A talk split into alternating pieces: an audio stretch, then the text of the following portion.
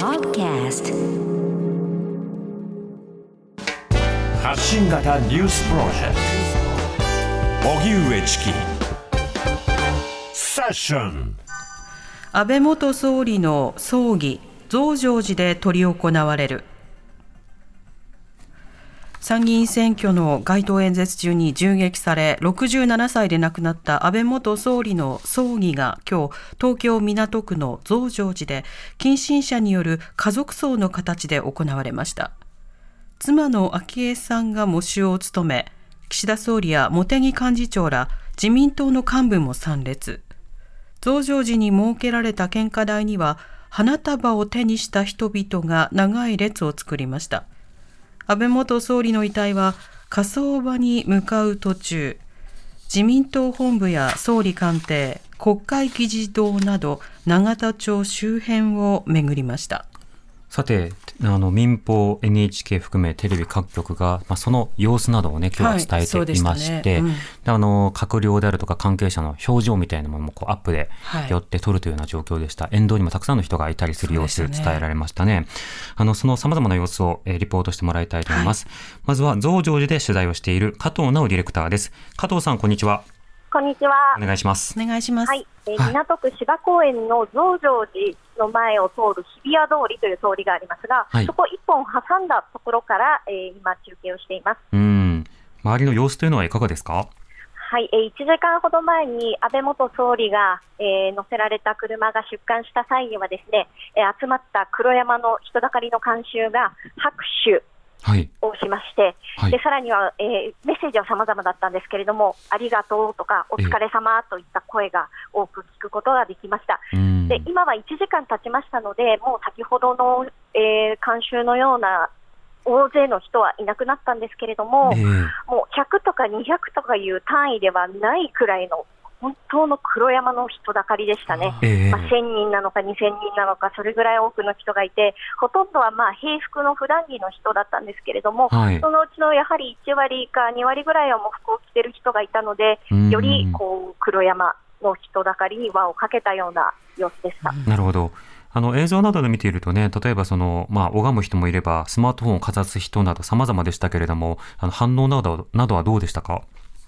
はい、やはりですね、本当にねぎらってありがとうとこう手を振ってよく頑張ってくれたっていうような人もいますし、中には涙を浮かべながらという人もいました。でそしてですね、あまりに人が集まりすぎたということで、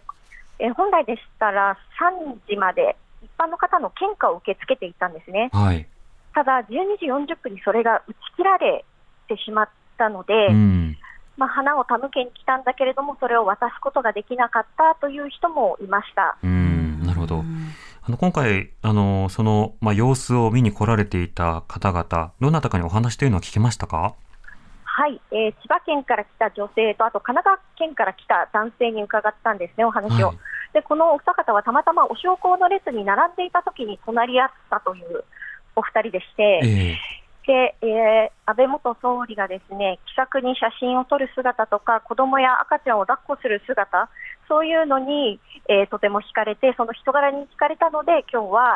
その忍びに来ましたということでいらっしゃいました。特に特定の政党の支持とかしていなくて、本当に人柄に惹かれてということを強調されていましたね。でその片方の神奈川県から来た男性は、お焼香は済ませられたんですけれども、その献花ですね、持ってきたお花を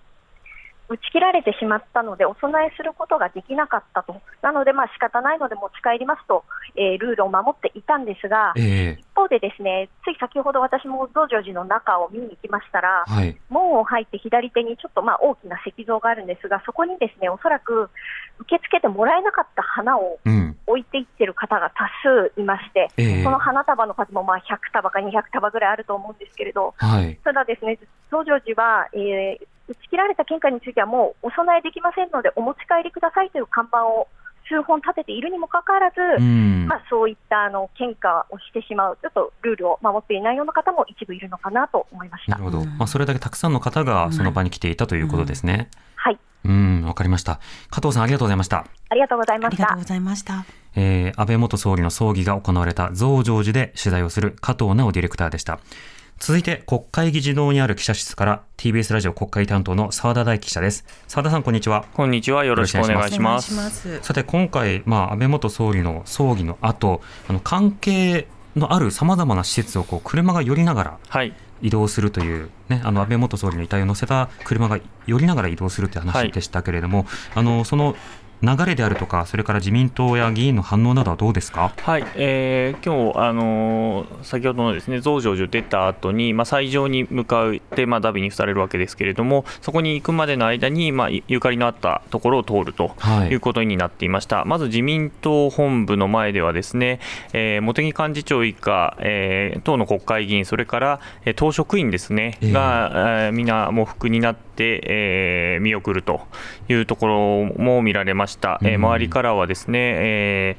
ありがとうという声とかですね、はい、日本のためにありがとうございましたというような声が飛んでいました。で、手を合わせる人も多かったです。で、その後ですね、国会、議員会館、それから、国会議事堂前を通過して、総理官邸の中に入りました。はい、で、官邸の前では岸田総理が閣僚、それから、官邸のスタッフが、待ってまして、手を合わせるというシーンが見て取れて、最後に、国会議事堂の正門前を通過して、斎場へ向かったということですね。うん、その車にはずっと安倍昭恵さんが乗っていたわけですか？そうですね、助手席には昭恵夫人が乗ってまして、聞いてる話だと、後ろの車列の中に、岸信夫防衛大臣、弟さんですね、が乗っていたということですね。うん、だから安倍昭恵さんがさまざま沿道など、あるいはその関係者に向かってたびたび会釈をして、それに対して沿道の方、それから関係者などが会釈し返すみたいな、そうした往復というのが繰り返されていましたね。うん、そうですね。でもう、私は2カ所行けたんですね。はい、党本部前と、それから衆議院の、衆議院国会の正門ですね、のところに行ったんですけども、国会正門だと衆参議長がいたりとかですね、あと党の職員、はい、それから、国会の中にも、各党の、事務所というかですね、あるので、そこのスタッフとか、あるいは党、国会の職員とかが出てきて、手を合わせるというようなシーン、それからやはりありがとうという声が飛ぶというところでしたね。なるほど。自民党の動きはいろいろあるわけですけれども、国会の中で例えば野党などの動きなどはどうなんでしょうか？今のところ声としては入ってきていません。はい、はい、またさまざまな自民党関係者からの声という点でいうといかがですか？はい、今日のその葬儀なんですけれども、はい、弔辞を読んだのが、盟友の麻生、元総理ということで、安倍ちゃん、あんたが、わしの弔辞を読むことになってたじゃないかと、今日は大変辛いというような弔辞を読んだというふうに出席者は、から、が語っているということですね。で、それに対して、昭恵夫人からはですね、誰に対しても選ぶことのない優しい人だったというような挨拶があったということで、はい、棺にずっと寄り添うような、泣きながら寄り添うようなシーンも見られたと、出席者の言葉として伝わってきています。なるほど。では改めてですが、安倍元総理、その、何でしょう、経歴、それから総理として就任していた期間も長いわけですけれども、はい、振り返るといかがでしょうか？そうですね、経歴としては、お父さん安倍晋太郎外務大臣の、次男として、生まれて、はい、お父さんが亡くなってそれを継ぐと。で、93年初当選だと思いますけれども、それから割と順調に出世をしていって、はい、最年少、戦後最年少で、自民党の幹事長になって、でその後、総理大臣に一度なるんですけれども、参院選の、敗戦を機に、体調を崩したということもあって、1年足らずで、総理を辞めると。でその後、政権交代などいろいろあった後で、もう一度総裁の座について、そこからはもう戦後最長の、8年近くなんですけれども、いたと、総理に就任していたと。その間には平和安全法制の中で解釈改憲に近いようなことがあったりだとか、集団的自衛権の部分的行使、そうですね、はい、それから特定秘密保護法とかですね、結構、国論を二分するような法律を次々通していったというところもありながら、経済に関しては、緩和政策をかなりしっかりやってって、アベノミクスということで、ある程度株価っていう意味ではすごく上げてきたということですね、金融緩和を行う一方で財政出動が不十分だったではないか、そのタイミングに増税消費税を行うことによってさまざまなアクセルとブレーキを両方踏んだ、そのあたり振り返るとさまざまな論点あるわけですが、同時にその安倍元総理期限を決めた上で憲法改正に着手すると言いながらも、その点については触れられなかったというような点なども含めて、いろいろなその課題、あるいはその北朝鮮拉致被害者全員奪還、あるいはその北方領土の問題最終解決というか、プーチンさんにかなり近づいたんだけれども、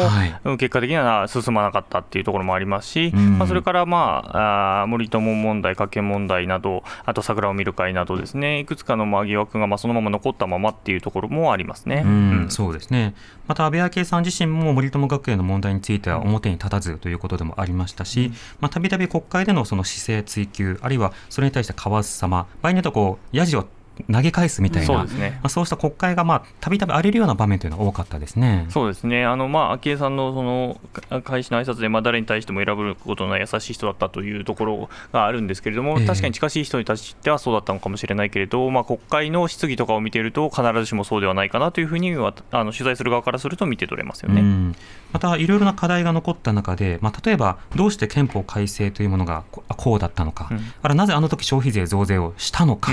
そうしていわゆるオーラルヒストリーといって、政治家が当時を振り返るような語り、これはもうずっと聞くことができないという状況になってしまいましたね。そうですね。かなり、大きな法律的な政治的な判断がいくつもあったはずで、そこに関して本当に残ってないっていうことですよね。麻生さんとか近くで聞いているかもしれないけれど、それも表に出てくることは今のところないので、語ったとしても麻生さんサイドからの見方になっちゃいますよね。そうですね。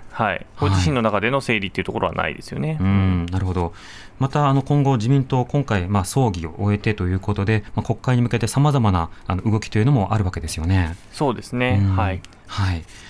澤田さんありがとうございました。失礼しました。ありがとうございました。国会議事堂より TBS ラジオ国会担当澤田大樹記者でした。 TBS ラジオ905 954発信型ニュースプロジェクトセッション。